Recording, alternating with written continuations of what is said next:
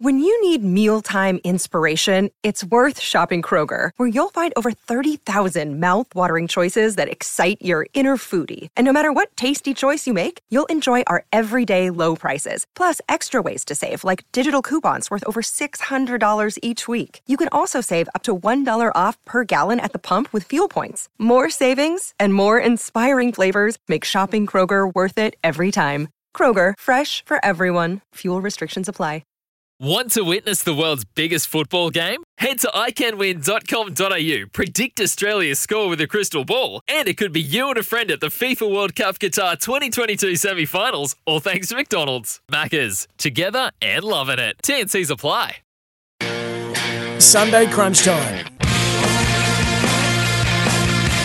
Lewis runs straight at it, hits it straight through the middle, and they've got a star on their hands at Hawthorn. Pissed away by Tommy Jonas. Ball goes out of play. Siren sounds, and it's the Hawks by 64 points, undefeated.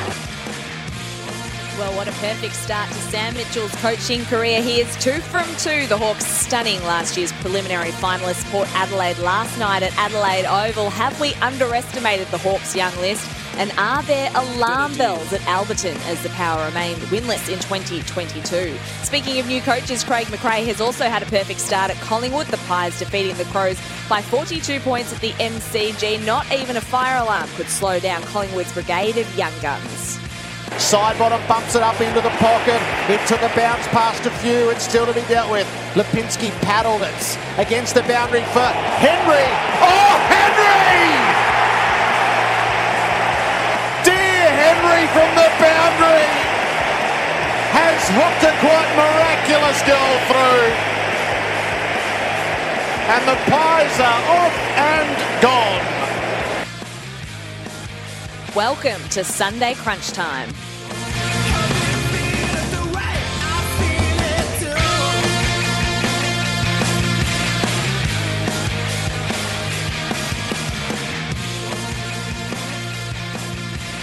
Great to have your company wherever you are listening today. We are live from Marvel Stadium as we count down to the clash between North Melbourne and West Coast this afternoon. Nat Edwards and Josh Jenkins with you this morning. Liam Pickering to join us a little bit later on in the show. And JJ, round one was incredible, but it's fair to say round two is matching it for storylines. What a weekend we've had so far. Yes, good morning, Nat. Good morning, everyone listening. Yeah, the storylines have been the highlight this uh, so far this round, and we've still got a handful, we've still got three games to go, including one here at Marvel Stadium, which I hope you've done your uh, homework because there's going to be a few guys running around wearing number 50, 51, 52, and 53 that we will have never seen before. So there's plenty happening, and um, nothing more so than what happened at the Adelaide Oval last night. I was um, calling the Melbourne and Gold Coast game, which was a good game of Yeah, footy, but had one eye uh, sort of catch the, the scores, and you're sort of thinking, hang on, what's going on over there? And um, your Hawks, they were uh, sublime, but Adelaide, the town, the city, will not be a pleasant place this week. No, it will not. I think there are a few concerns at Port Adelaide. I mean, to be fair, they were undermanned, and we'll delve into all of that a little bit later on. But for Hawthorn, just a stunning start for Sam Mitchell, and not only Sam Mitchell, but Craig McRae and Yes. Michael Voss, the three new coaches, all perfect starts so far to their coaching careers. It's a dream, isn't it? Six and zip, those three. They'll be thinking, how, how long's this been happening? And Michael Voss has had a go at it before. But um, I think the, the thing is with, with all three squads, we can see a really distinct new game Yeah. style with them. You know, Collingwood are playing a really a chaotic style, very Richmond-esque. And, and we're seeing, uh, I think the Hawks, their ball use stood out last night. Sam Mitchell, one of the, you know, one of the greatest exponents of right and left foot kicking and handballing. We're seeing some of that rub off now. It's a lot to you know to extend his um, his um, the the fact that he's been there in charge for six or eight Yeah. months. We can't just say auto- automatically there are. Um, all the players are better kicks, but you can see them the, the desire, the intention to play in a certain manner. So, um, yeah, those three new coaches will be pretty happy waking up on a Sunday morning. And then, of course, we can't mention round two and what's happened without reflecting on Buddy Franklin. Mm. I mean, Friday night was just something else. We'll probably never ever see anything like it again. I was very jealous of everyone who ran out onto the SCG. I wanted to be out there with them. I did have some concerns, though, for Buddy. Uh, he handled it really, really well, but I reckon a couple of times mm. on his face you could see some yeah. some concern and anxiety. Yeah, I, I must admit, I was a little bit concerned because, I mean, the sheer massive people and how much sort of force there would have been with bodies being pushed and and prodded. And I mean, I haven't actually heard uh, any negative stories coming out of it. No. I haven't heard of anyone getting injured or any you know fighting or anything like that. So. I mean, there were so many people out on the field. I genuinely didn't think. I thought they would have called the game. I genuinely didn't think that they would have played the. I, I thought so too. Five fifty-five yeah. to go. The game was basically over.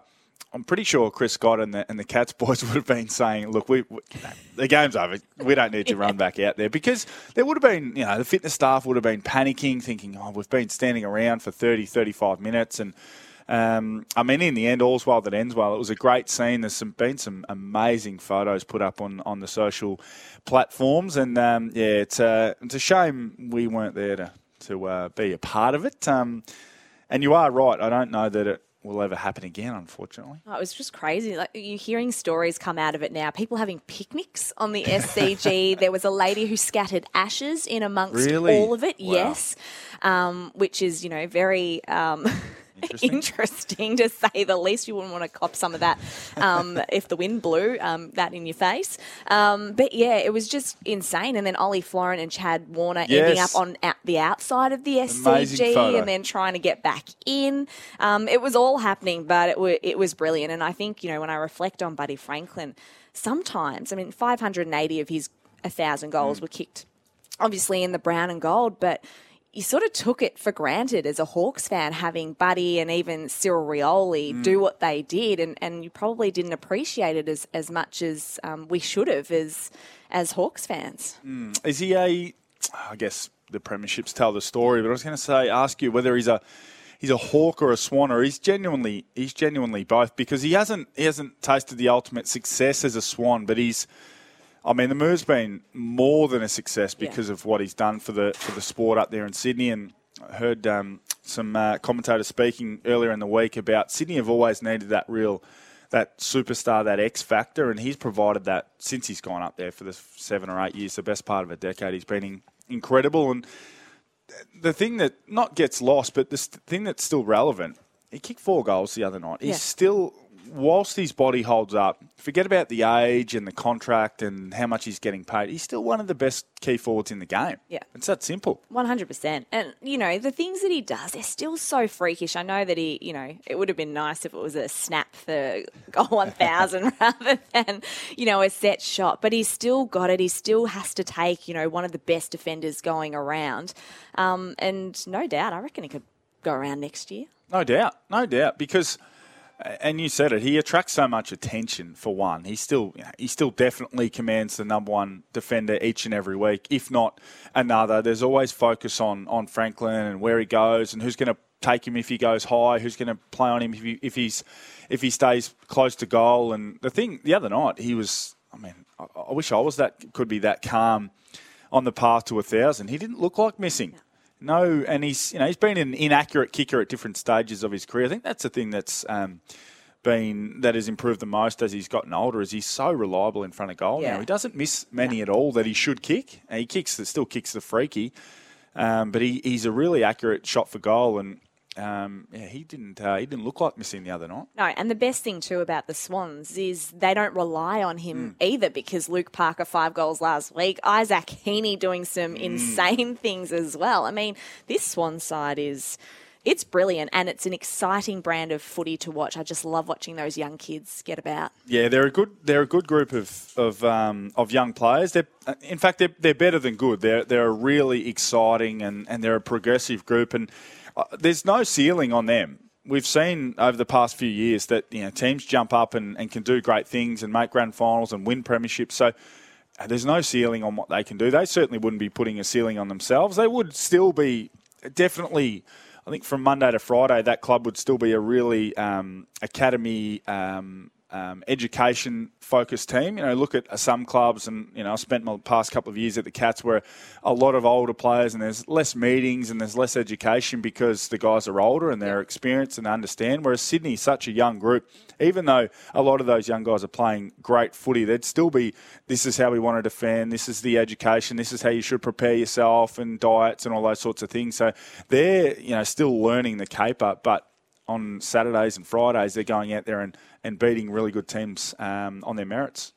The other game that happened yesterday, the Brisbane Lions beating Essendon by 22 points. The Lions 2 and 0, and Essendon, unfortunately, yet to win a game in 2022. It was a tough ask because the Brisbane Lions, as we know, are going to certainly be a contender this season. Joe Daniher, the first time he's sort of played against Essendon in mm. Melbourne, um, which is always something to you know get the popcorn yes. out and see what happens. But uh, the Lions just getting the job done. I mean, the Bombers started on fire in that game, but just fell away again. Yeah, well, the first quarter, Essendon were plus 14 contested possession, plus 10 clearances, amazingly plus 14 inside 50s in the first quarter. But from there on, it was all Brisbane Lions. So Brisbane won the scoreboard by 44 points uh, in quarters two, three, and four. And I didn't see much of that game. I, I got home and I saw the score and I thought, hello, what's going on here? The Bombers are up and about and the Lions are, you know, a little bit sleepy. And from the moment I got home, Brisbane just completely dominated, and it was a it was a shared it was a shared. The thing about the Lions that I've been query of is is that ability for them to to bring each other into the game and make the extra play. And yesterday, you know, Daniher, I thought had opportunities to swing onto that left and take shots from 55, but he was able to find the the free teammate, and that's the thing that they were able to do yesterday. That that that sort of um, uh, excited me the most. They made each other better and they shared the load yesterday. They got you know multiple goals from um, McCluggage, kick three, yes. bobbed up and kick three, kick straight. He's been one who's been who's had his so yips inaccurate. in front of goals. Cameron Neale, Bailey, and Daniher all kicked two, and then they had singles from McCarthy, Rayner, Cockatoo, and, and big Oscar McInerney. So they're sharing the load. They're yeah. not relying on Charlie to stand inside 50 one on one and kick four or five, or Joe to take speckies. They're getting that, but they're sharing the load. And um, a slow start, but in the end, they were pretty convincing winners over the Dons. Yeah, and then Lachie Neale, I mean, 41 touches, 12 clearances, nine score. Um, uh, score involvements and two goals as well. I mean, he just tore the game apart mm. in that second half, and he loves playing against the Bombers as well because I looked back and he's averaged 38 touches and kicked six goals in his past four games against the Bombers, and yet they still don't know how to mm. stop him. Yeah, they uh, refuse to or decide not to tag him. And Nick Dal did the game last night with with uh, with Dell, and he made a, a, really good point about tagging. And a lot of clubs say, "Oh, we we, we, we trust our system and, and we trust our personnel to get the job done." But his point was, you, you don't get the right, you don't have the right to say that unless you are, you know, a Melbourne or a Richmond, because you, your system's not standing up yeah. because you're getting beaten. So, you know, Lachie Neale was. It's never one guy single handedly changing the game, but it's as close to, you mm. know, like he's. Know, clearances and, and, and effective possessions and first possession off the hands of the ruckman. So, I mean, last week it was Dangerfield who completely dominated Essendon. Yesterday it was Neale. Sure, the, the, the Dons mids are getting, you know, Parish 35, Merrett 31, but ultimately it's not it's not enough. So one of those guys needs to to go and sacrifice, you know, 10 or 15 disposals of their own to go and quell someone else because we saw Callum Mills do it Brilliant on Friday job. night, completely shut Dangerfield out of the game, and, and it has a massive impact in the outcome of the game. Yeah, the behind the goals vision of that. I was watching the round so far on AFL.com.au this morning. They've got mm. behind the goals yeah. vision as well of Callum Mills and, and how well he played. Danger, one eye on the ball, one eye on Danger. Um, it was just a masterclass, really. It was. What he did. It, it was brilliant. And then you got Christian Petracca as well. We spoke about that, you know, last week. Should they tag mm. or, or not? And then, you know, Petracca has a, a day out against the Suns as well. Yeah, he was uh, he was phenomenal last night. His ability has gone from a guy who probably couldn't get around the ground as, as well as he would have liked to a guy who just goes from contest to contest. He's got great burst. He's just got that belief in his body that no one can tackle me. Yeah. No one can tackle me. I'm going to fight through every tackle. There was one last night close to goal that ulti- uh, resulted in a goal assist.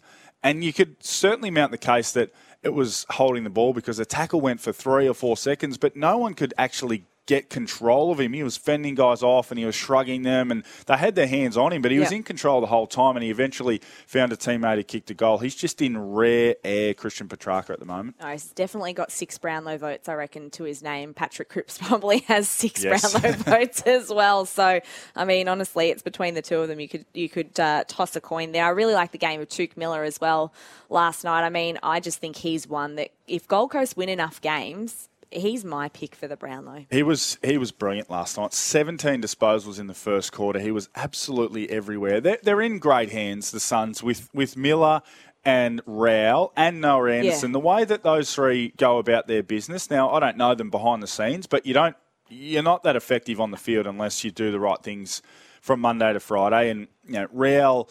His ability to be brave and courageous and set the tone in that in that regard, and he, he got it in the face of Max Gawn at one stage last night, and, and, and they just they just sort of showed that they're you know they were out they were, they were outgunned, and Melbourne were pretty much always going to win that game, but they never conceded, and with a little more firepower up front, Ben King, they Yeah, don't miss him all year. Uh, Izak Rankine also was a late withdrawal. With a little bit more firepower, they could have really taken it up to the D's last night. Now, you can argue the D's might have been in third or fourth gear, but um, they just, yeah, Touk Miller, Rowell, Anderson, they've got the real nucleus there. David Swallow's still there who's setting the standards, and I believe Brandon Ellis has been a really good recruit from a, a training and expectations and standards point of view. And that's the thing that's been questioned about the Suns for a long time. So they've got a group of guys who are, are willing workers, and you see the results, or you see them able to stay in games for a bit longer and see them go to go to uh, Perth last week and win. They wouldn't have been able to do that, no matter what No. sort of team West Coast put out there. They wouldn't have been able to do that two, three, four years ago. No, you're right. Well, we're going to delve into all of these games in a little more detail over the next two hours on Sunday Crunch Time. But before we head to our first break, your early impressions. Have you got a, an early call or something that you've seen from the first two, well, one and a half rounds of footy, basically, which is, you know, it's a bit early to go with the early call, but I, I like, you know, Mm. Well, I'm. I'm, I feel like I'm riding or dying with the Pies because I, I, I, I see enough now. Their opponents, you could argue, aren't going to be the greatest uh, teams this year. St Kilda, who we're not sure where they're at, and the Crows, who have got real concerns. But it's the game style. It's they're built from the back forward. So their back line, I really, really like Yep. their back line. They got Jordan Roughead to come in and take those big bruising full forwards. But you know, Moore is a dasher, crisp. Maynard, Pendlebury, they've got real dashing types. John Noble back Yeah. there, Quaynor, they've got a really dashing and rebounding, and Jeremy Howe's um, inclusion back into that side. I think we Makes overlook. difference, doesn't we it? understand know, he takes big speckies, but he's he's intercept marking, his positioning, he's very vocal, and he's a great kick. And they've got a, you know, they've got four or five really creative kicks coming out of the back half, and those guys are, com- are just so valuable. My marker for them, I think they're a mid or so short, Okay. but my marker for them is if Degoe, Mihocek, and Elliott can combine for 100 plus goals, I think they can finish in the top six. Top six. Mm. I really, really like what I've seen from Collingwood thus far, and um, I've, I've liked them uh, even when they were struggling last year. The talent's been there. They've had guys in and out of the side, and you know, in the end, the, they they have a change of coach, and that can sometimes bring about an immediate you know spike. And they're my guys.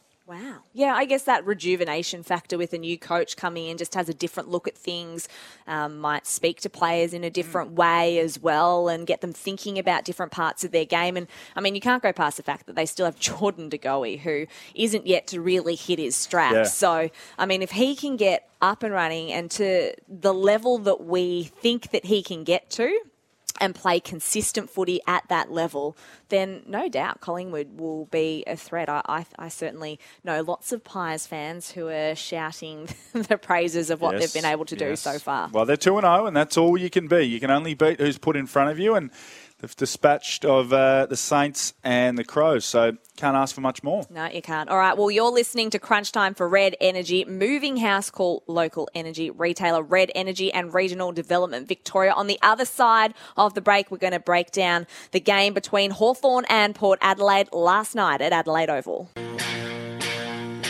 You're listening to Crunch Time, brought to you by the Isuzu D-Max. Born to live.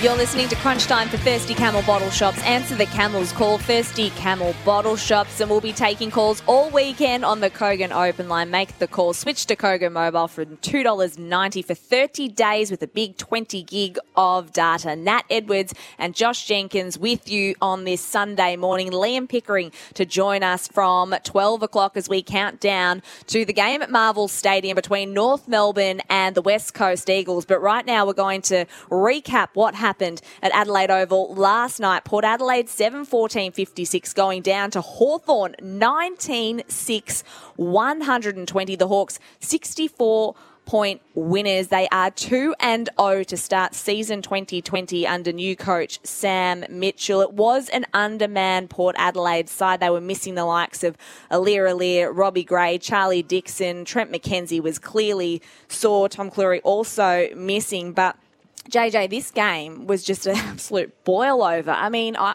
still stunned here sit Sunday morning that the Hawthorn Football Club actually won this game. Well, they they didn't win. They absolutely blew Port off the park. It was um, it was just one of those games for the Hawks where everything went right. The the, the ball use, the the skill level, the shots on goal. Was it 13 straight set 13 shots? 13 straight set shots. And it was also, so that scoreline of 19 6 120 is the highest score the Hawks have kicked since round 16 2018 wow. against the Bulldogs. Wow, unbelievable. And uh, the Port fans may have seen it coming because there was only 30,000 in the house at Adelaide Oval last night, and a few of those would have left. You could have been excused for leaving early into the third quarter because Hawthorn, every time Port even just gave a little tiny yelp, it was it was the uh, it was the Hawks guns who stood up and said, "Not tonight. Tonight is our night." And um, oh, the, the inclusion. We're speaking about him in the ad break. The inclusion of Jack Gunston back into that side. He just understands how to play the game as a forward. He's he's not blessed with, with great size or strength, um, and he's not super quick, but he understands the craft of the game. He understands how to play as a forward. He, he got himself isolated on numerous occasions last night, and he wasn't bigger than he's not bigger than Trent McKenzie. He's not bigger than than the the power defenders that he beat, but he's just smarter. He understands the drop zone. He understands how to kick goals, and he just took his chances last night. And one guy who took his chances was Mitch Lewis, and.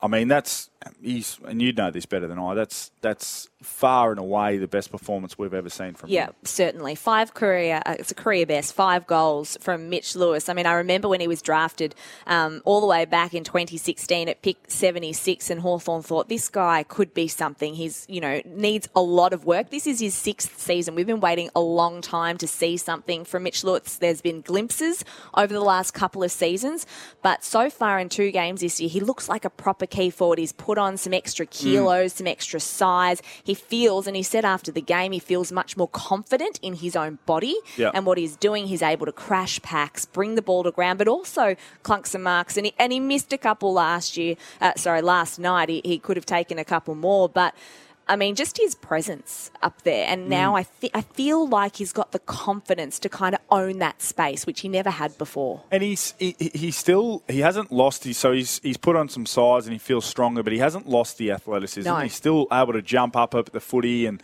particularly when you're playing on on defenders who are a little bit smaller, giving away some size. And he's got good size, Lewis and also defenders that want to you know, they want to stand in front or they want to you know sit off so they can help and spoil if you've got size and you can jump up at the footy, you get great looks at it. So it's great that he's been able to keep and maintain that athletic prowess that he's got. And he'd take a lot of confidence as well playing with Gunston and Bruce. They're telling him where to go. Yep. They're filling him with confidence. You know, he's kicked one or two early. And you're saying to the kid, you know, don't defer to us. You, you're the hot player. You're you're on target. We'll do our bit. We'll kick our two or three each as well.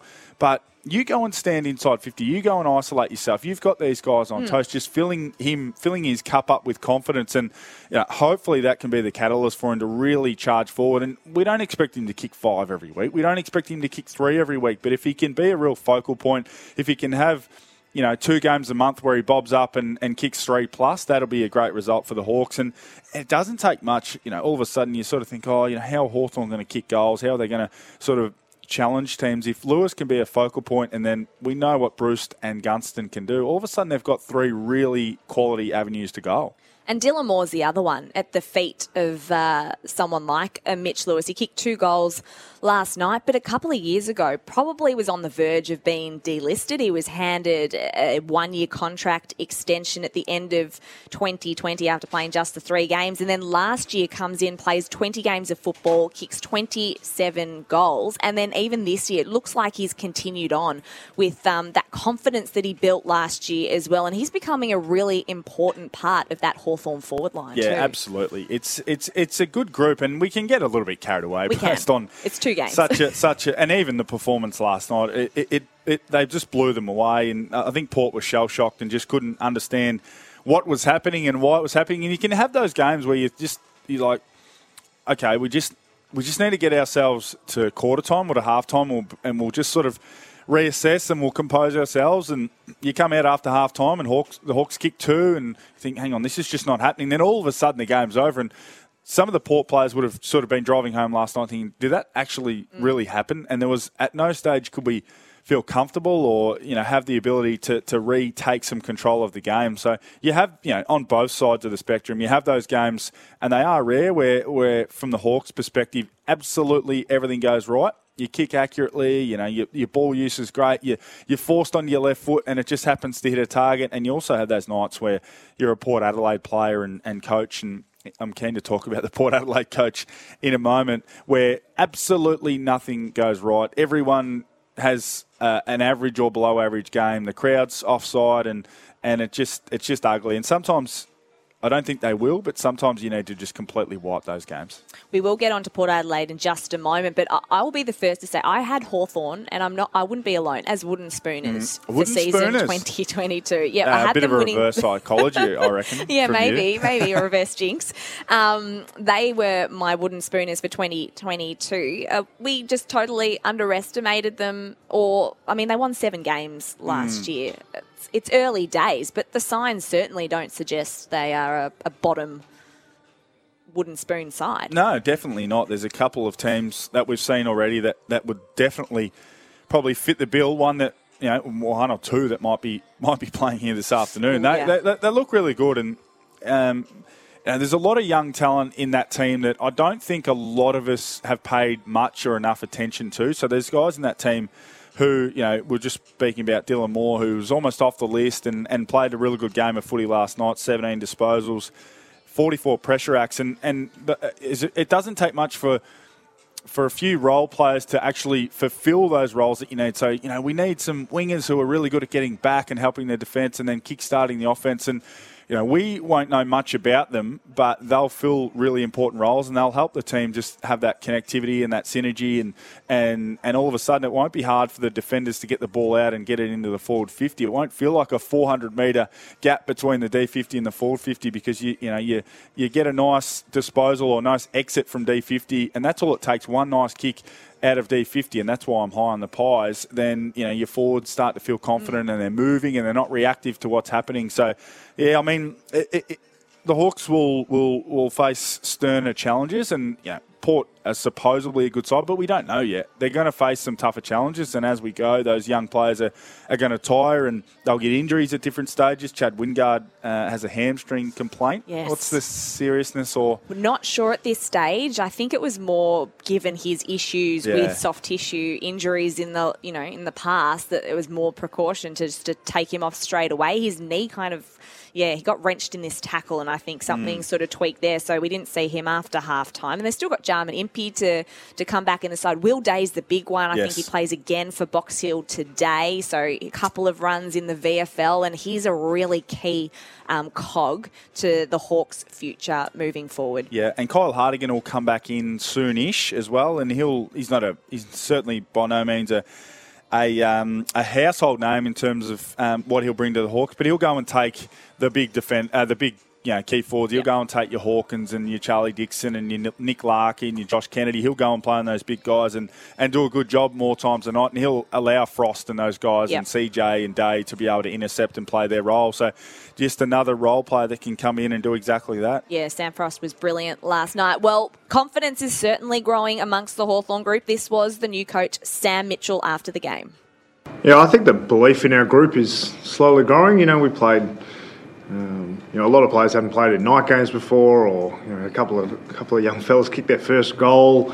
Uh, haven't even been to this stadium. So um, when we go into a game without all those things against a side who, you know, they were a bit banged up. They had some sore boys from their performance last week. Um, but from our perspective, the the belief um, that our players start to get, um, you know, we know some of the statistical parts of that game are not going to hold up in a sustainable manner. Um, but certainly, we know that our best can match up with those types of teams now. And the energy they'll get to from some of those young guys in Josh Ward and Connor MacDonald, who are you know, best buddies, drafted together to the Hawks. Josh Ward, we know, lifetime Hawks supporter. His grandfather played for, for the Hawks as well. Uh, you know, they're just doing some great things in their first two games of AFL footy. Connor MacDonald, in particular, I absolutely love. On the flip side, though, for Port Adelaide, it was a really disappointing night for the coach, Ken Hinkley. Let's hear what he had to say. Yeah, I 100% agree with you as far as how far away from what we expected and what we wanted and what we needed. It was so far away. It's um, you know, it's disappointing. Maximum disappointment is, is what you can deliver on it. You just can't um, you can't anticipate that type of performance on a night like tonight. For us, lots of reasons to be playing well, and we, we didn't certainly deliver it. They really struggled because they won the clearances. They were plus 24 in the clearances, plus 12 in the inside 50s. You had the likes of Boak and Amon have 39 touches. Mm. Ollie Wines 36, but they failed going forward. They couldn't, you know, um, capitalize and convert on their opportunities, and then a lot of junk time possessions from those guys. Just ineffective disposals, and you know. I was expecting, you see, Boak 39, Butters 29, Amon 39, Wines 36. You expect to see a lot of handballs. Yeah. But it actually wasn't the case. So whether you know sideways kicking and um, you know uncontested possession, just possessions that, that clearly did no damage, and you don't even need to watch the game closely to understand that because you just need to look at the scoreboard. You need to look at the fact that that some of the disposal going inside 50, Port scored on 12% of their inside 50s, Ooh. a goal on, on their inside 50s. So 12% of their inside 50s resulted in a goal. That is woeful. Now, there's enough talent there. You don't need, if the ball use is really good, it doesn't really matter who's in there. You know, anyone at AFL level knows how to lead and find space, but some of their ball use going inside 50 was woeful. They got smashed in the hitouts. They got actually won the inside 50s, as you said. Mm. So they had plenty of opportunity, but they just they were just too tame. They had nothing really go their way. Todd Marshall, who is quickly coming to a crossroads at his career, only four disposals in the game. I thought Georgiades showed a fair bit. I really yeah, like him. he presented well. As a player, kicked three behind, so he had his chances but was una- unable to to impact the scoreboard in a positive manner. But had 13 disposals um, and shows a fair bit. Took a few really good marks. Took five marks, but um, they do miss Charlie Dixon, but again, they can't rely upon the fact that Charlie's going to come in and, and, dominate because he's not that type of player. He's he's a focal point and he creates a contest and he you know he kicks his forty goals a year, but he's not a you know, he's not a, a, a Coleman medalist type forward who's going to who's going to just tear games apart. So yeah, they've got um, they've got some some soul searching and some wound licking to do early in the week. The power because um, they've got a, a, showdown Friday night, and they that's going to come around quick. And the attention in Adelaide will be scathing, and a lot of it will be directed at the coach Ken Hinkley. But the reality is, Ken Hinkley uh, wasn't the one converting on 12% of their inside 50s. Yes, they put a plan in place that wasn't executed anywhere near that what they would have liked, but some of their better players need to find a way to be more effective. I want to talk to you about Ken Hinkley. And I'm going to preface this with saying it is round two, so it is early. But Ken Hinkley has been at the helm of the Port Adelaide Football Club for 10 season. I think this is his 10th season. Last two seasons, they've gone out in the preliminary final. Last year, that was horrible. It was a horror show against the Bulldogs. They've struggled to beat sides above them on the ladder in the last 12 months. I mean, realistically, progress is probably a grand final Mm. for them. Are there alarm bells ringing? And is the pressure on Ken Hinkley? It's in a strange way, it's always been on Ken Hinkley, and uh, lived over there for a long time, and, and he was the coach for, for I believe I think almost the whole time I was over there, and he's never fully been accepted by the, the power fans. And you know, you, you and the thing about Adelaide is you go for a coffee, and Crows and Port people will stop you and want to talk about footy and. Uh, There's some, some Port fans at the local cafe I used to go to all the time, and everything was always Ken's fault, and, and Ken hasn't done this, and Ken hasn't done that, and Ken's picked the wrong players, even when they were performing well. So you know, if things go awry for them as we move forward, i the pressure is going to be large, and um, I think it's a great sign or an insight as to how Port are going. Whenever Kochie's shown on the TV 40 times, Oh, yeah. you know things aren't going well, and um, he's been a great supporter of Ken Hinkley. He, he has really backed him, but he has also made some big calls and said, you know, uh, finals or bust, and uh, grand finals or bust, and, and they do really they've because they've had some free kicks.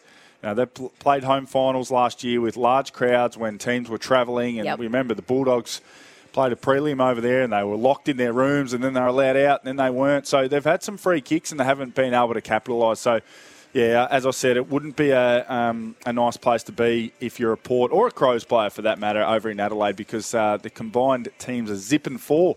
Yeah, no, certainly will be a lot of talk about that. Do you think it is grand final or bust for Port Adelaide this year? Well, I mean, the, the goalposts are quickly shifting for Yeah. them at, at 0 and 2 with a showdown which has proven. Now, they'll go into that showdown red hot favourites.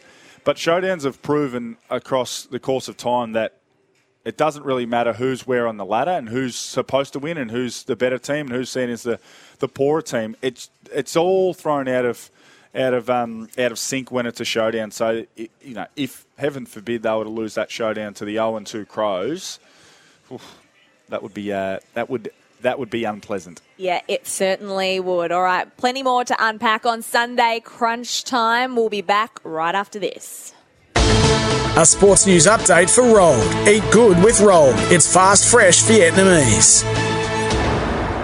I'm Anna Pavlou with your sports update for Rolled. The fan that caught the football after Lance Franklin kicked his 1000th AFL goal has vowed to return it to the Swans. Sydney on Saturday launched a campaign to find the ball Franklin used to kick the goal but sparked wild scenes against Geelong at the SCG. Matt King came forward posting on his social media saying he would return the ball. The Swans have invited him to training to present the ball back to the 1000 goal hero on Tuesday.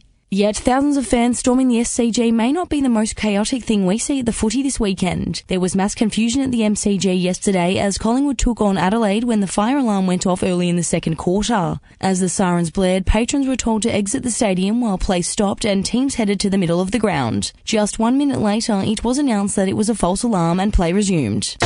A sports news update for Rolled. Fast, fresh Vietnamese. You're listening to Crunch Time, brought to you by Isuzu. Go your own way with the 3 litre Isuzu D-Max and extraordinary 7-seat MUX. Great to have your company on Sunday crunch time. Nat Edwards and Josh Jenkins, who is here for Buy My Stock. Got excess stock. Visit buymystock.com.au. Liam Pickering to join us shortly. We are at Marvel Stadium. The roof is closed here for what I can only.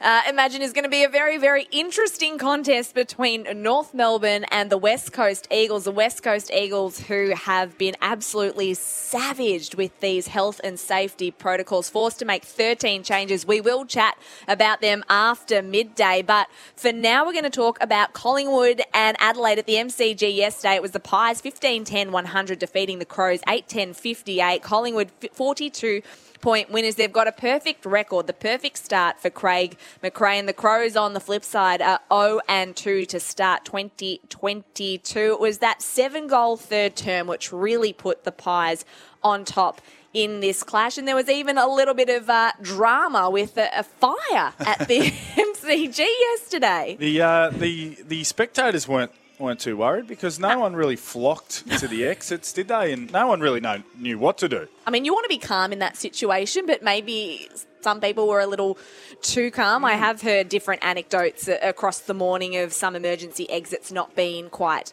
open uh, to allow That's people to get through. But uh, luckily, all uh, ended well. The teams were huddled in the middle of the ground, which was um, bizarre as we um, just give you a little bit of insight to what's happening here. This is quite incredible. We're at Marvel Stadium under the roof, and the West Coast Eagles are out on the ground at the moment. And no joke, there it's like they're doing a little bit of a meet and greet for the four top up players who have come into this side for this clash against uh, the Roos. There, uh, uh, an applause, I guess, Looks going like, on I think at the it's moment. Nathan Vardy who might be um, introducing. I reckon that is Big Nath. Uh, Yep.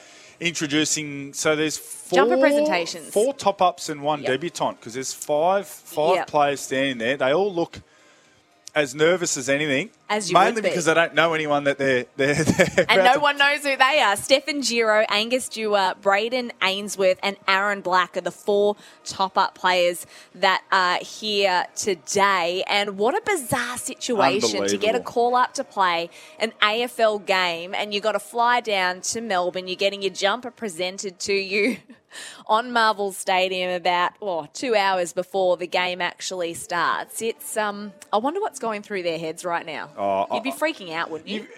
I- I'm, I'm, I'll be intrigued to uh, as Adam Simpson hands over the first of five new jumpers. Got a to, uh, 22 there.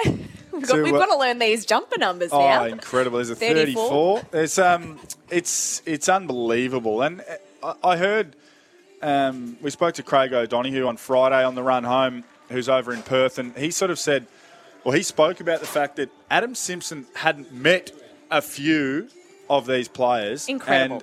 And and and imagine. On the plane over here, they only flew yesterday. They normally fly two days prior. Yeah, they had to delay. They had to put it back because they didn't know who they had available. Because a lot of their top ups have also got COVID.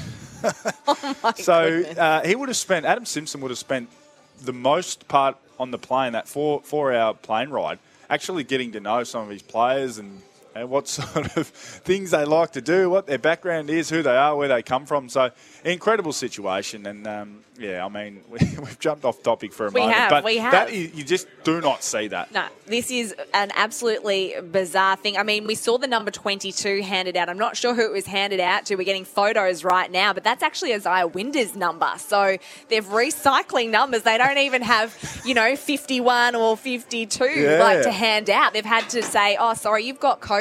I'm going to take your jumper and hand it to someone else. I hope they get it back. Unbelievable, absolutely unbelievable. There's family all over the place who, who clearly uh, would be That's extremely excited for, for these guys to, to make their debut. They're not even thinking about preparing for their WAFL season with their local club.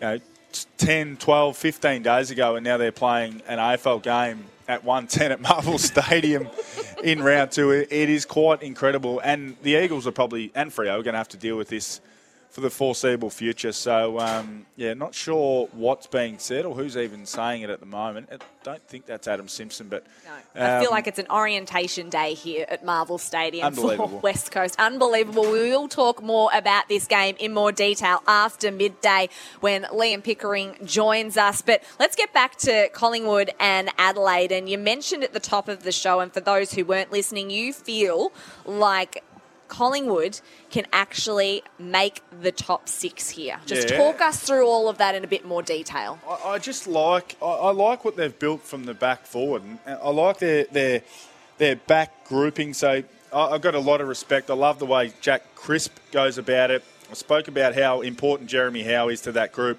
I think we sort of think a lot about how great a, a mark he is, but he's a brilliant kick as well.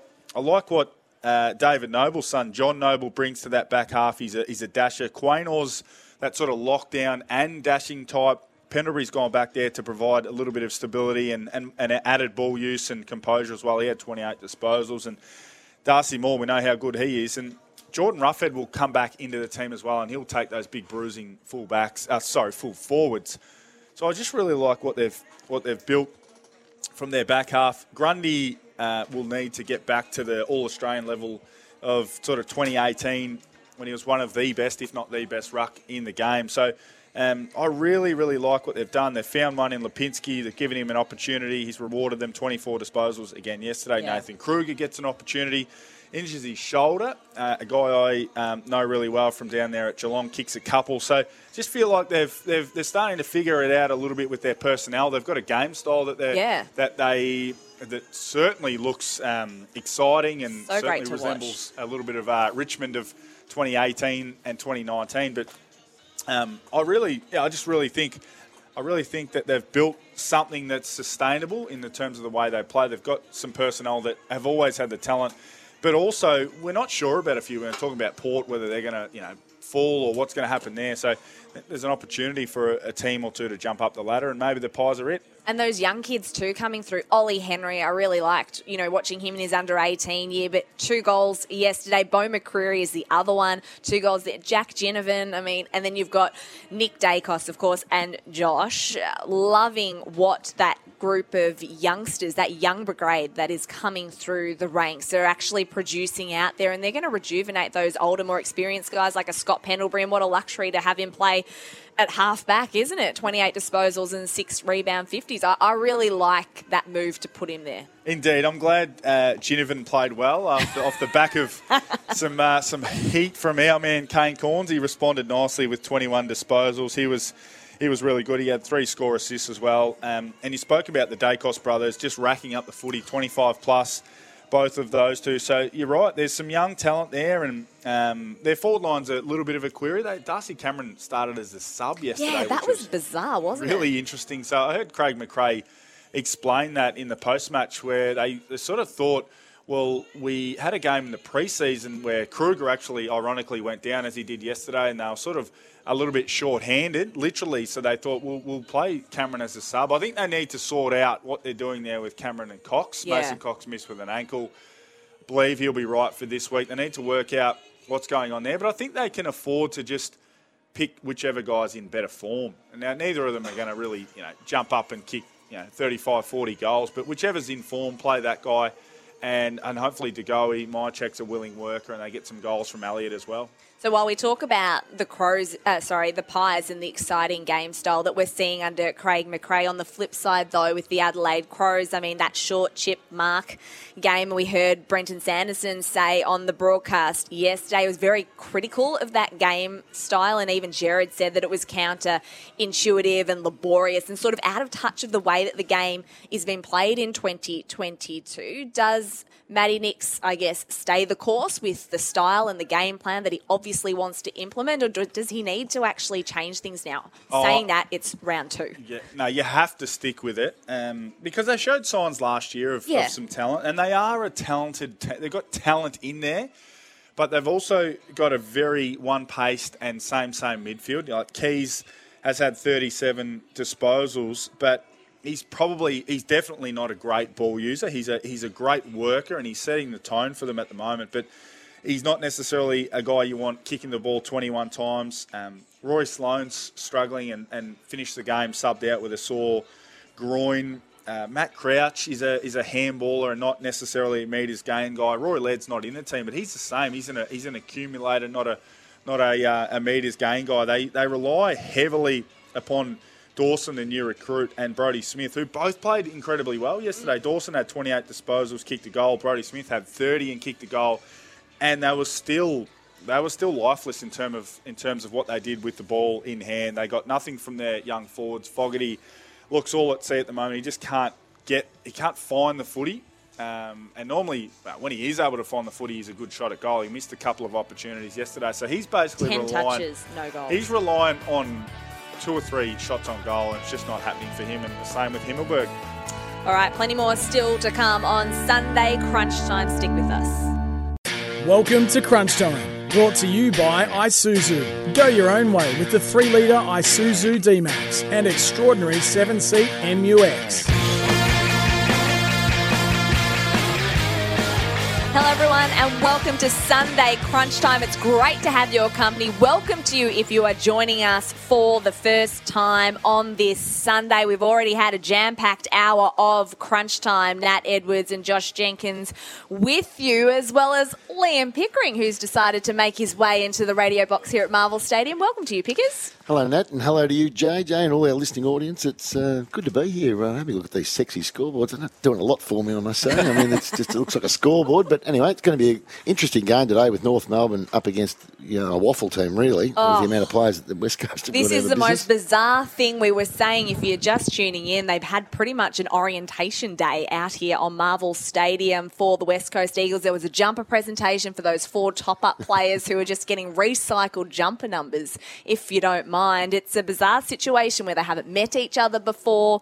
Um, so, yeah, it's going to be very curious to see what unfolds here today. Well, you'd think that they'd come out and, in the first half at least, and you'd think they'd be really competitive. I, I think they will be because, I mean, what have they got to lose? I mean, no one's expecting them to win the game, so I think they'll be competitive early, which they were against the Gold Coast, and then obviously fell away late. So in the first round, so it'll be pretty similar today. All right, well, as we preview the North Melbourne West Coast clash, we're counting down about an hour and nine minutes to go until that game kicks off. We've now got Anthony Rocca, North Melbourne development coach, on the line to speak to us. Welcome to Crunch Time.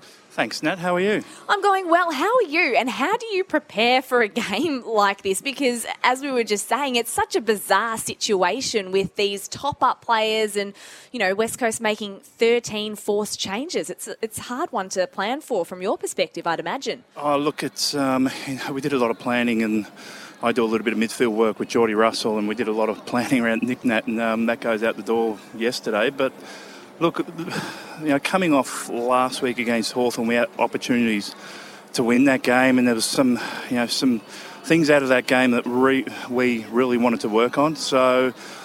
You know, I know they've got players in that we really don't know, but today's all about us, um, particularly in regards to the way that we want to play and, and for today and for going forward throughout the future. So talk us through, I mean, that disappointment against Hawthorn last week, but what is the way that you would like to play and what is it that you want to see from the players out there today? Yeah, in that second quarter, we were 21 points up and playing some really good footy. Um, and then the Hawks, you know, put the arm wrestle onto us, and we just didn't keep up with that arm wrestle. And there was a couple of turnovers, and, and the way we moved the ball, and the way that we want to defend defend through that patch that you know we've gone to work on throughout the week.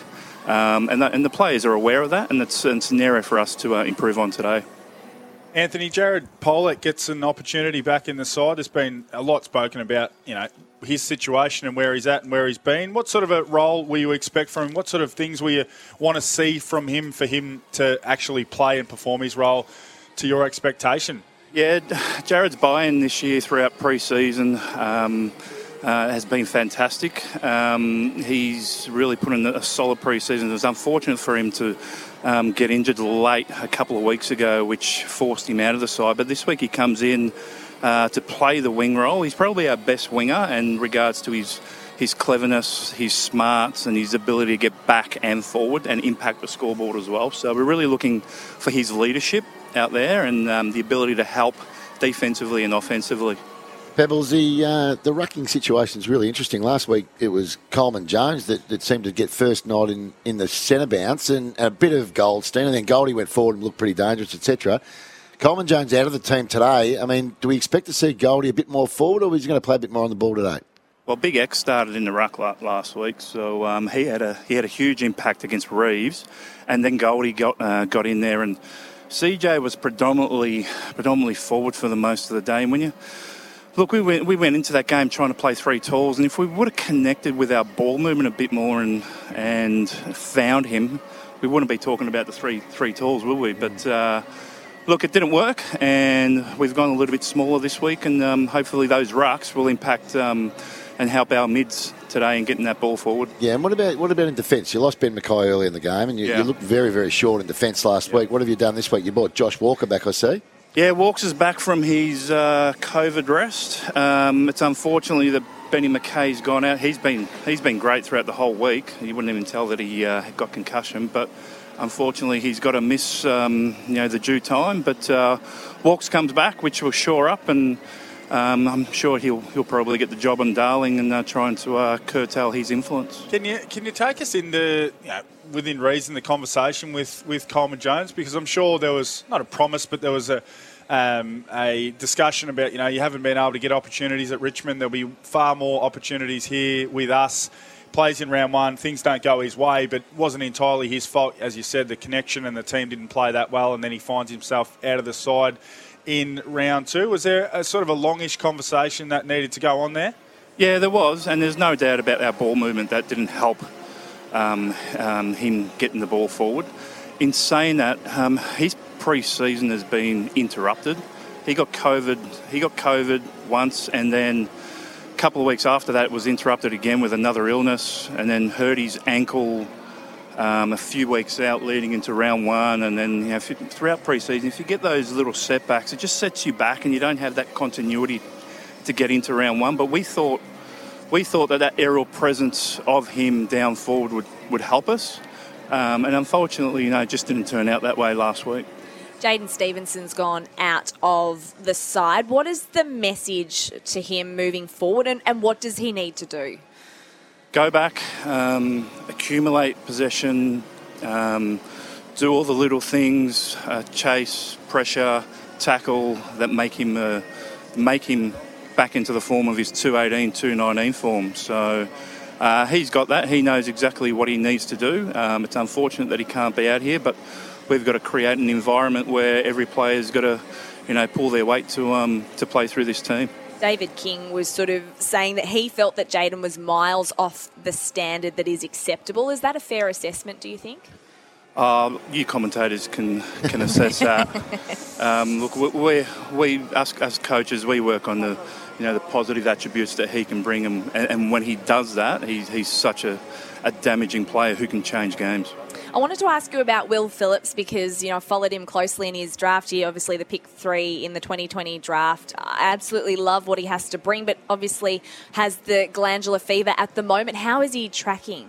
He's tracking well. He's, he's back at the club full time as we speak. Okay. Um, it's quite unfortunate that he got that glandular fever because, you know, three weeks he had three really good weeks of form where he was dominating through his clean touch inside as playing as a mid in our match sims.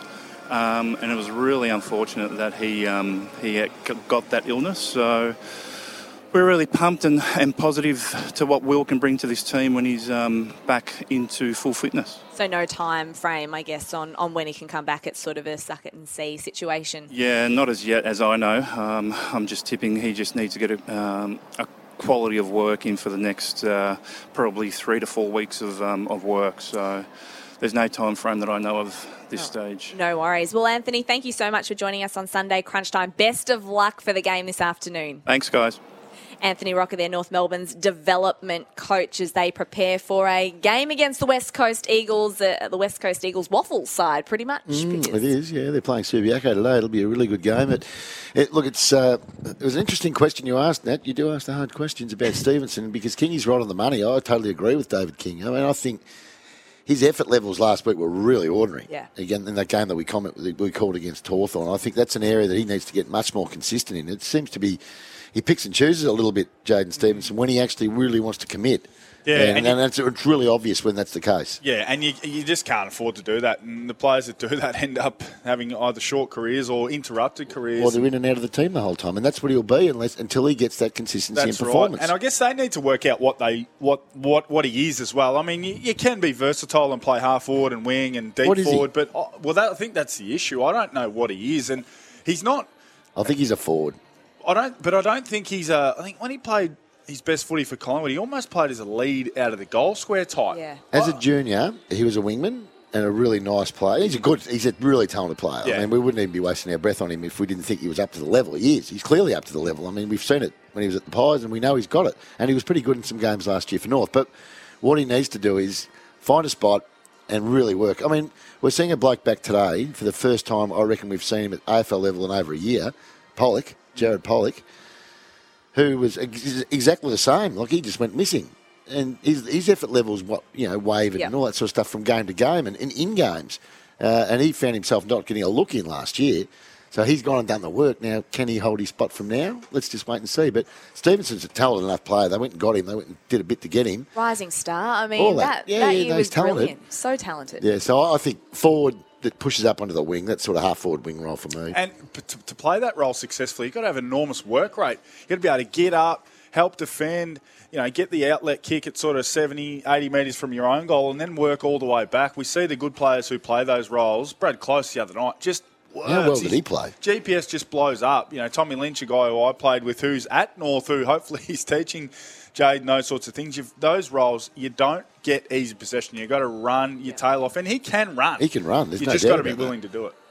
Well, the first hour of Sunday crunch time, um, JJ and I were discussing what we liked from the weekend so far, and we will talk about Buddy Franklin a, a little bit later again. But Pickers, now that you've joined us, what, what have you seen over this weekend that you you really liked? Well, I I love the way Hawthorn played. I mean, I thought Oh, that I'm was glad just, you brought that I up knew again. You'd like We've that, already Nat. talked about the Hawks for 20 minutes, but we can go. Well, no, we I thought that. Look, I, that was the performance so far of the year. I, I just didn't see coming. Yeah, to be honest, that was a pretty lackluster game last week. They did well to win that game against North Melbourne, but it was a the poorest game of the round. Uh, and they got their po- the points last week. Well done. But to go over in Adelaide and absolutely towel up Port Adelaide like they did, I mean that's that's the performance of the weekend. The Swans, well, they're a serious team. They're a serious team, the Sydney Swans. They're a premiership potential team, which I don't think anyone really thought. Everyone pretty much had them in the eight because we just see the development of the way they're going. But Johnny Longmire's got, play, got them playing unbelievably good football. And when you've got a forward line with Heaney and Franklin in it, and a tough inside midfield group, I mean, the, the job that Callum Mills did on the weekend oh, Unbelievable. It was brilliant, wasn't was fantastic. I mean, seriously, they, they are a really good football team. And the Blues, of course, Thursday night, that was that was a great game. It was a really good game because the Dogs were a quality team and, and they came back hard at them. Yeah, they had their chances in the back end of the game and they kicked a few points, whatever. But Carlton deserved that win. Oh, very much so. Listening to Talkback Radio on SEN on Friday Oh, morning, nuts. just Blues fans ringing up. The lid is completely off. How far do you think they can go seriously? I know it's only two rounds of footy, but from what I've seen, I'm excited. Oh, so am I. I- Look, I've got them. I think they'll make the eight now. I just had a look at their draw. I reckon they can be seven and one after eight games. Hey, hello. Well, have a look at their draw. Seriously, get their, Blockbuster get next their, Sunday. Get their draw up, Nat, and we'll, tell me I'm if I'm, I'm actually up. being ahead of myself. The only game I thought was dangerous was Port Adelaide after last night's performance. They might be eight zip. Well, what about they got Carlton Hawthorn next week? Hawthorn and no walkover. Oh, No, Yeah, what they'll are you beat, I think talking they'll beat the Hawks. I think they'll beat the Hawks because they've got the tools that can beat Hawthorn. I agree with you. I think if um, I think if they weren't wearing the Carlton strip, and that's the that's the hesitancy we've got. Carlton, we've been worried you've done nothing for 20 years. If they were wearing just a plain white Guernsey and we're judging them on how they're playing, we think th- this team is—they've got top four potential because Where's the area of the ground, JJ, that they're that at the moment that they look like they're lacking? if, if I can't They see. lose. It. I can't see it. But outside of Weitering's, Yes. their key defender, right? if they lost Weitering, If they lose, well, if they lose in, then it's a whole different game. But Um, but they need someone to help Weitering. yeah, well, I'm- It can't be just him in defence. It just can't be just him. Marchbank is a guy they've got uh, great raps on. He He's never not plays. genuine key back size. I- don't mind Lewis Young. Plowman, I know they've got some faith in. Yeah, they do. Uh, Blues fans don't. No, no, but, no, th- th- you ask the players and the coaches, yeah, no, they I do. agree. I agree. I- And I think he's, he's he's a system defender. He gets he gets found out when he plays. The thing is, the reason he gets found out is because they throw him to. He has to play in Dusty. He has to play in Danger when he plays for. He has to play in Heeney. Of course, you're going to get found I- out in those situations. But see, I, I, th- I don't think it's their, they're being exposed key backs. I think that they, they will be. If they, if they ever Yeah. lost Weitering, they're in real trouble. But I think they're getting exposed at ground level in defence. Like, what the hell was going on in the last 10 minutes with Saad, Oh, Newman? that was what was going on there? Do they not know how to ice a game? Like, I mean, they're trying to ping passes from 30 metres that was in it's the probably very foreign to them. Is- Well, it is, but that's the that's the mindset of They need to if they want that. if they want to be a, a top eight team, a, a real contender. They're not the decisions you make late in games. You just don't open the door for good teams. And Yeah. the Bulldogs are a good team. but so back to your call that the Carlton Football Club could be seven and one, All right, which is give me the- give me the- outrageous. okay, so come on, go for it. Hawthorn next They'll week at beat the Hawthorn. MCG, Gold Coast at Metricon. they'll beat Gold Coast. Port Adelaide at the MCG. think I'd be they'll beat worried for them the now. power. Mm. Fremantle at Optus Stadium. Yeah, then flip of the coin. Yep. North Melbourne in round They'll beat seven. them. And round eight, Adelaide. Oh, They'll beat you- all them. You actually could be on the money here, and I hate saying that. Oh, because I said it. no, I, I, look, I, I just love the way that their, their midfield group. I mean, when you got Pat, Patrick Cripps playing like he is. Oh, that's. Oh, I mean, he's got six brown votes. Don't Oh, worry about that. easy. And that is Patrick Cripps from three years ago. And I was a little bit critical of him last year and the fact that he, yeah, he was probably carrying something, but he hadn't been playing that sort of footy. But from the game they played against Melbourne in the Community Series, he has looked the Patrick Cripps that was the MVP four years ago, whenever it was. Yeah. So now they're genuine, in my view. And then you throw, look, you'll throw Chera back in next week. Yeah.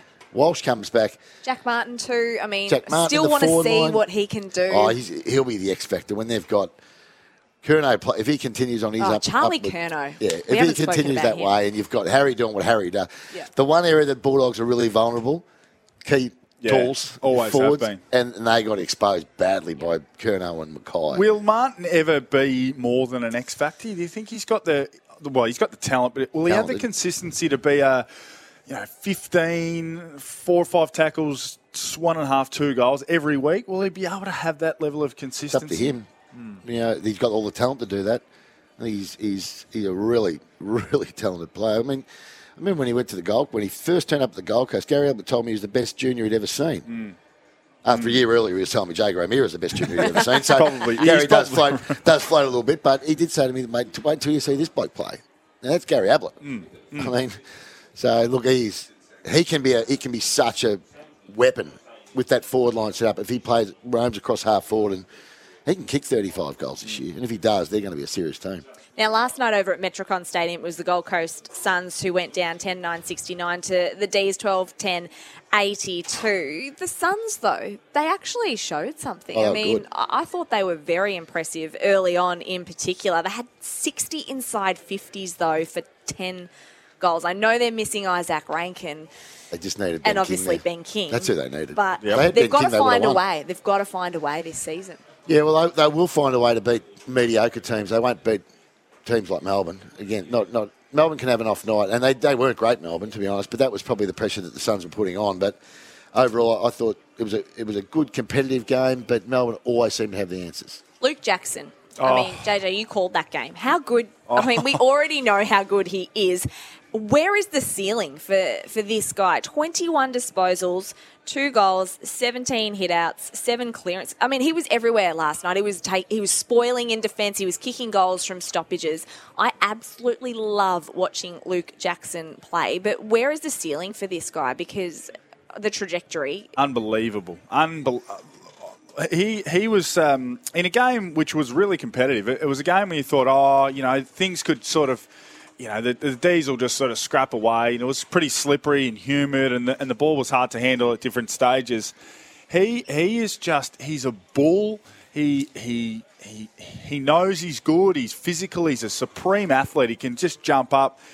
He wants to tackle people. He wants to. He doesn't. A lot of times you ask rucks to, yeah, compete hard in the air, but just give us some follow up, get involved. He doesn't get involved. He starts it. Yeah. There were times last night he'd jump up all over Jarrod Witts, who's a really good centre bounce ruckman, up over the top of him. He'd get the first handball receive. He'd get the second one. He'd lay a tackle. He'd kick it inside 50. He was just incredible. And I mean, he's doing this whilst playing. He's probably getting 35 or 40 percent time in the ruck because Max Gawn is the uh, is the number one ruck in the game. They have they have the luxury of all luxuries with those two, and he actually is improving as a forward as well. His craft and his aerial capability as a forward. Now, Christian Petracca said it after the game. They've just got to get him signed up. Yeah. And and, Stat. and quicker quicker than sooner than later Well, because if, if West Coast don't have a massive go at him, I'll be surprised. And well, yeah, They'd have to be. WA boy. I mean, Nick wouldn't Nat's not getting any younger. No. Well, Fremantle have got Darcy at least. Sean Darcy. you, you just find a way to get, get him in your side as well. He Oh, is, no, no. They'll both be interested in him. Don't get me wrong. David Walls won't be sitting there twiddling his thumbs. yeah, twi- sitting there going, oh, I think I won't bother because we've got old mate. You know, they'll, they'll be going We've as well. got but, old mate. But West, but West Coast, West Coast are the ones. I mean, they're the ones that have got to go out and get him because that's an area that they're always desperate to get an extra ruckman. So he um, But he- I he's worth I don't think he's leaving. he's Well, worth anything. But, but how much can Melbourne afford to pay him? Because you know, premiership winning lists are often up the upper end of their of the salary cap. How much can they afford to pay him with the superstars that they've got? They've, you know, Petracca and Oliver and those guys have signed big deals. They'll all be on top dollar, but most of the good teams have been able to keep him, haven't they?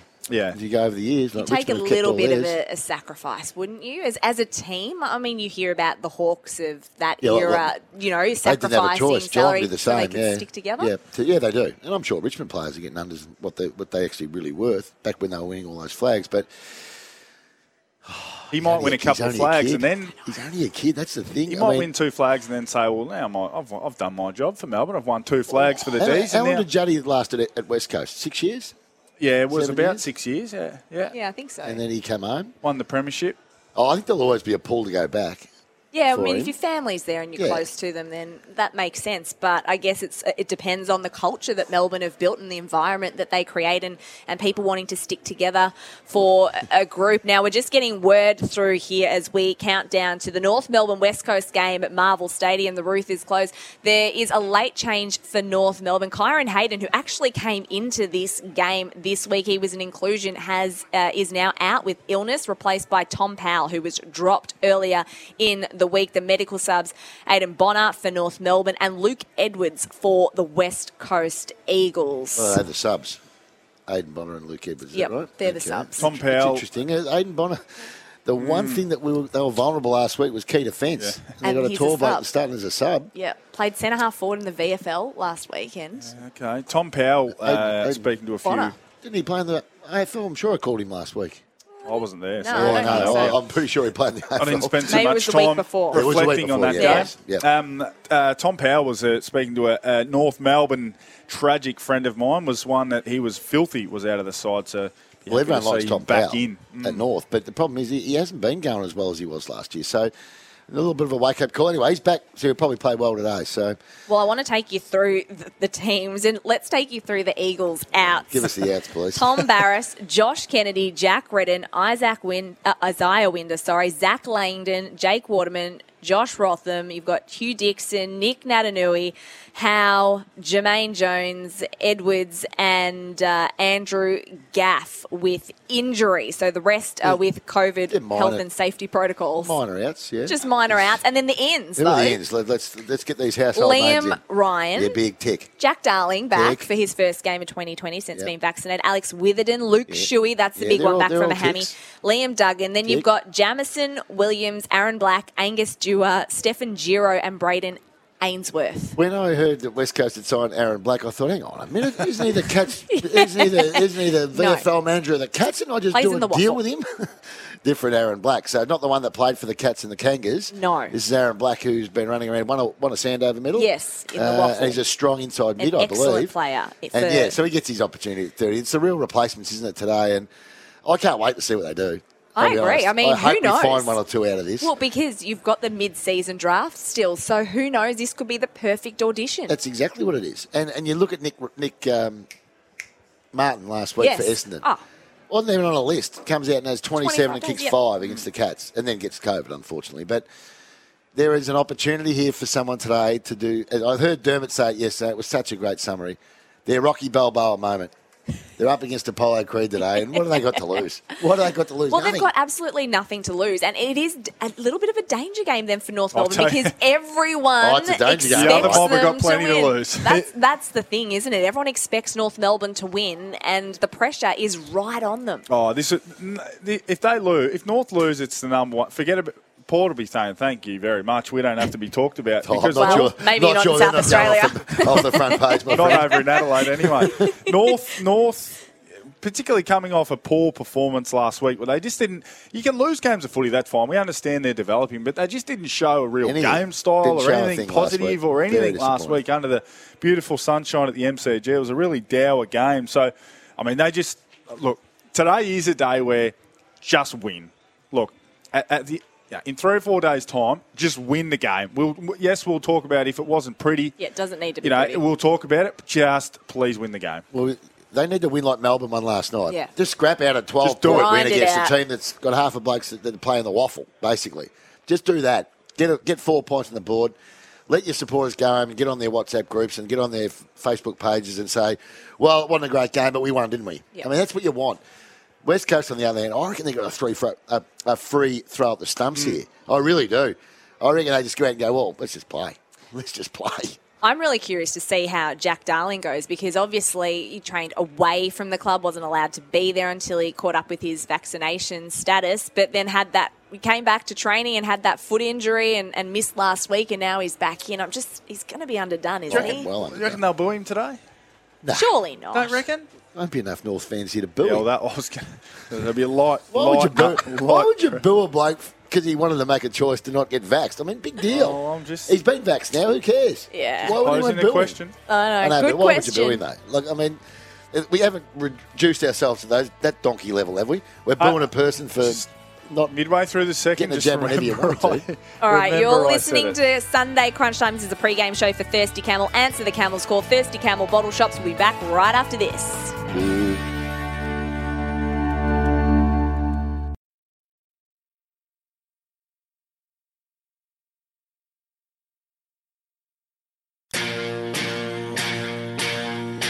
You're listening to Crunch Time, brought to you by the Isuzu D-Max. Born to live. Hope you're having a fantastic weekend. We're about 40 minutes away from the first bounce here at Marvel Stadium. North Melbourne up against West Coast. And just repeating the news if you're joining us for the first time today, there is a late change with the Kangaroos. Kyron Hayden out with illness, replaced by Tom Powell. The medical subs today for the Roos, Aiden Bonar. And for West Coast, it is Luke Edwards.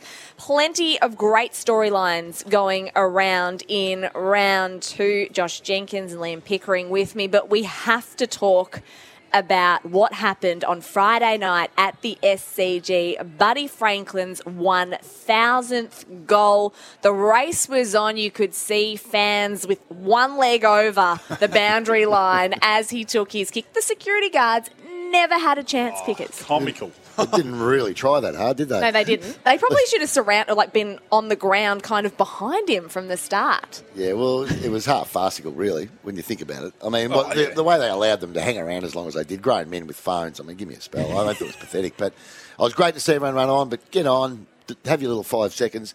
People are spraying, you know, spreading ashes, onto the Ashes, I ground. saw that. You got someone setting up a picnic rug. I mean, Yep. grow up for God's sake. The world's gone mad. Yeah, Oh, just You're a bit of a party pooper, aren't you? Well, you? not a party Come pooper, on. but the, the last quarter went for an hour and that. Yeah, it did. An Look, hour. a 35 Thank minute God the delay. game was over. Well, they should they should have just abandoned the game, to be Well, honest. I thought they were going to. I didn't think that. It wasn't actually fair for the both teams to have to go back out No, there. not really. Buddy No. comes off the ground. The first thing he says, "All I can taste is, is Carlton draft." Yes. Someone's throwing a beer in his face. I mean, anyway, it was great. It was fantastic. The greatest showman put on a performance as he would. It's it meant so much for him the other night. You could just see that with had all his family there. Yeah. He had all his mates there. It was it was sensational to see. It really was. And what a superstar he has been as a player, and he continues to be. And what a showcase game it was. I mean, it was fantastic. Sydney they turned up as the game that grew and grew and grew Yeah. as he got closer to his thousandth goal. So no, it was fantastic. Night. it was a beautiful moment. And, you know, what about the guy that caught the actual ball? He marked the ball in the crowd. Now, the Sydney Swans have found him, and he is going to go to training to present the ball back to Buddy Franklin. I want to know though, what are you going to give up for it? Because Tom Brady, in his last game, he gave a Bitcoin to the guy who gave the ball. back. Which was worth seventy-five grand. It's now worth fifty grand. I know, that's down. unfortunate. Hey, it's a free, it's a free Bitcoin. Hey, it could be worse. It could be the bloke that played five hundred eighteen thousand for Tom Brady's last oh, touchdown Yes. ball, and he comes out of retirement a month later. Yeah. you get a refund I on that, don't, sure. Surely. I don't buy this for a second. Nick Dal Santo last night tried to tell me that that footy was valued at two hundred thousand dollars. Two hundred thousand dollars. There's no way it's worth two hundred thousand dollars. How do they? How's he How did valuing they that? value that? Someone's always- I'm just, pa- I'm just passing. No, it but how, how, how would he come up with that figure? So he's heard it from somebody. Yeah, well, that's right. Unless he There- knows a There's no collector. way it's worth that. I mean, that's what I'm running with. If I'm if I'm the man who's got the footy, Hmm. I want give us fifty. So this is what I would be saying. I'll give you the ball back if you give me the boot that you kicked it with. Yeah, Just just as a fair trade, Oh, let isn't me give you a little heads up. Buddy changes his boots every game. Yeah. Every game. So he gets can a new spare pair of boots every match. So give him that pair and you put the, pull the other pair Yeah, out. or he you've could keep one and else. sell that as you know memorabilia, or mm. keep it boxed up, Yeah. and then just give one away. Like, I mean, oh, I don't know. You, you guys collectors? yes, Are you a collector? Are you? I love I love sports what's, your- memorabilia. what's the best thing you've you've ever been given or you've ever bought? Oh, it'd a Cyril Rioli You jumper Cyril. from the 2015 Of anything season, in the whole world, and that's it's what you been picked. framed. And yes, that is my pride and joy. My Cyril Rioli. It was a jumper he actually wore during the 2015 season when Okay, he won what the about Norm you, JJ? Uh, I I've got a signed framed Tom Brady jersey. I met Tom Brady in about 2013, so I've got a framed Oh, Tom cool. Brady jersey with a photo of he and I. Oh, that's nice. I'm Have you got anything? No, well, well, I have. I've got stuff, but I'm not a collector at all. I got given the 2000, and, sorry, the 1994 preliminary final ball signed by the umpires, given to me as a 30th birthday present by Alastair Clarkson. Oh, I don't know where it is. It's in a box somewhere. oh, mate, bring Yeah. it in. Well, we went to, it's a game that we won after the siren. Ablett kicked that famous goal after the siren. But yeah, I don't know where Clarko got it from and how we got the umpires to sign. I've got no idea. But but again, it's not. I don't collect things. But I mean, I, I know collectors out there, uh, people that you know. We're a bit dorky, let's be honest, if you're collecting stuff. So where do you have yours hanging then? Just in the living room. Oh, you've got it hanging up on the wall. Oh, yeah, yeah, JJ's hang got that. You go into JJ's place, there's a big photo frame photo of JJ taking a mark. You go down the hallway, and there he is kicking a goal, and there he is handballing in the next room. Well, I remember walking, I walked into one of my teammates back in Geelong days, walked into Michael Mansfield's place, and there's a there's a big thing on the wall, and Mick kicking the ball, and then go in the other room, and he's taking a mark. I see what you They're don't. great memories. I see what you, don't- you don't remember that you've played last week, mate. Oh, you you- really need to put it up on the wall. People come in, you need to remind them without having to say that. it's like, tell them. It's like people that say, "Oh, I've got it all in my shed, in my in my uh, you know in my games room." Yeah, and it's just photos of themselves everywhere. Like, what, seriously? Come on, guys. Do you reckon you'd Uh, walk into Buddy Franklin's house and he'd have playing on repeat? I think AFL.com.au cut every single one of his thousand Yes. goals. Three and a half hours. Yeah, it's three and a half. I've watched. Um, Of course you have. No, I only You watched the first 580. 580 goals. I don't watch after that. Um, but do you reckon he's got that playing on uh, repeat in his Oh, house? Knowing Buddy, I don't think there'd be Wouldn't one thought so. football thing there. The only No. photo I reckon I could, there might be a premiership photo from his Hawthorn days with Buddy and Ruffy. I reckon. Yeah. Uh, sorry, with uh, Buddy, Ruffy, and Louis. Lewis, yeah. That's what I reckon. There might be that might be the only photo without going into his house and looking. I, I would imagine the rest would be all his family. He's a humble superstar, isn't he? yeah, he is. He's not really a footy talker. No, he just stays away from the limelight and which is staggering because when he was young, he was he, he was out and about all the time and all that. But he's settled down and unbelievable. He's been an unbelievable football story. Well, he's got uh, Gaz Senior in his sights. He'll probably go past. Yeah, with, do you No, he'll go think? past with him, health? He'll go past him this year. He needs another Potentially. thirty-one goals. Oh yeah, he'll go past him this year. How many and games up- did Gaz Senior play? Two fifty four. Two forty-eight. Two forty-eight. And then uh, Doug Wade on 1,057. So he could jump past a couple sort of before it's all said and done. I'm not sure he'll get past. not going to get past Lockett. Jay Dunstall at 12.54. Or, or Jace, no, no, But what's amazing about that list is Gary Ablett played most of his career as a half forward. Mm. Like, he only really went the full. Like Leigh Matthews kicked 900 goals. Yeah. Mm. He was mainly a rover that Yeah, went forward. crazy, isn't Gary it, to Ablett went to full forward, I think, and he was about 32. Will we ever see this again? I know, like, there's been Oh. so much talk. We'll never see it again. Not will unless we? the game changes. If the game goes back to what it was, we might. But if it if it continues to progress the way it is, and JJ knows this better than anybody as a, as a key forward, Yeah. you're not playing one on one anymore. No. These No. blokes back then that you're talking about, they had one opponent. Yeah, They're not playing against three. And they had games where they'd kick like 20 goals in a game. Like, that doesn't happen. Back there, those teams had they were high twenty goals. Yeah. That's a bad day, twenty. The way the game um, was played. It's um yeah. I mean, you, uh, to say ever, who knows? It's a big like the ga- you know, the game they might bring in crazy rules which which allow forwards to kick plenty, but I mean. What, what, you know, 65 wins to Coleman now. Yeah. These guys were kicking 90, 100, 110, 115 routinely. So you'd think it's unlikely and, and we'll savour it. And imagine how many he may have kicked if he hadn't had to put up with, you know, two, three defenders and, you know, guys flooding back and all those sorts of things. He'd probably, he'd probably be on 1,500. So the last player to kick 100 goals is Buddy in 2008. Mm-hmm. In that same game, Fev ended up on 99. Mm. Yeah. So we had two full forwards then Yeah. that both basically kicked 100 goals in one year. Since then, I'd love to get the, the breakup of what the goal kicker. I think Jack might have kicked 90 one year. Yeah, I Josh- reckon we'd be battling to get over 80. Josh Kennedy kicked 80 in about 2016. So you don't reckon we'll see a ton again in a season? Oh, yeah, I think we will. yeah. but It'd be nice to. As I said, I- my, my view is we will see it because we have got so many talented footballers in the country.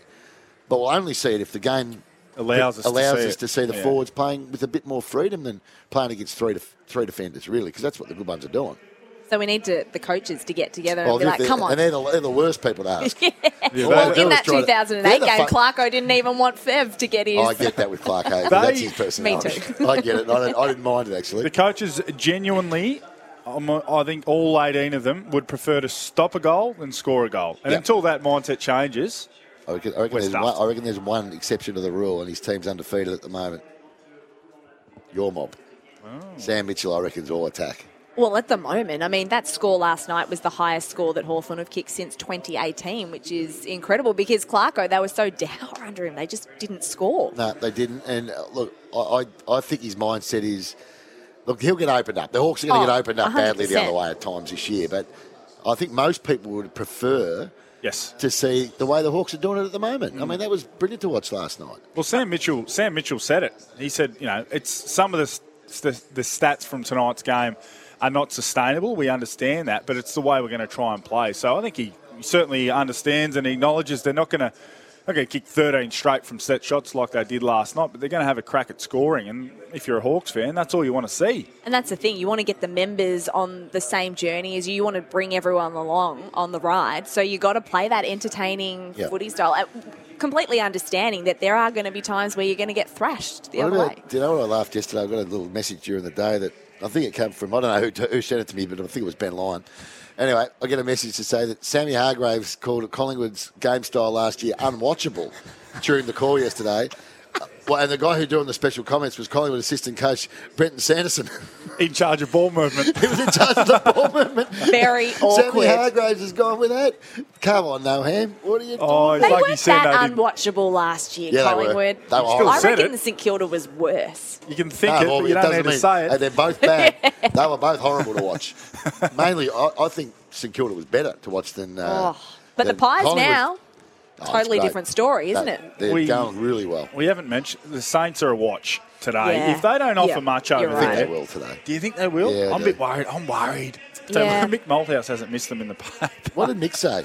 My old mate Bradley Croucher. Hopefully, luckily he's, he's over in the west. He's not picking up the Herald Sun, but he's called called uh, Brad Crouch a pea shooter. pea doesn't shooter? hit targets, doesn't defend. Wow. He's had a crack. Okay, and Dan Hannebery's the other concern. I mean, he just can't get his body Yeah, right. re-injured. Injured himself at training yesterday. No time frame on a return. It's Doesn't another soft get- tissue. Doesn't he know where to get injured? Oh, He's you been got a- to feel. He's you been a feel bust for for, for them. He was a great player for the Swans, but complete bust for St Does he need to maybe just give it up That's at it. this point?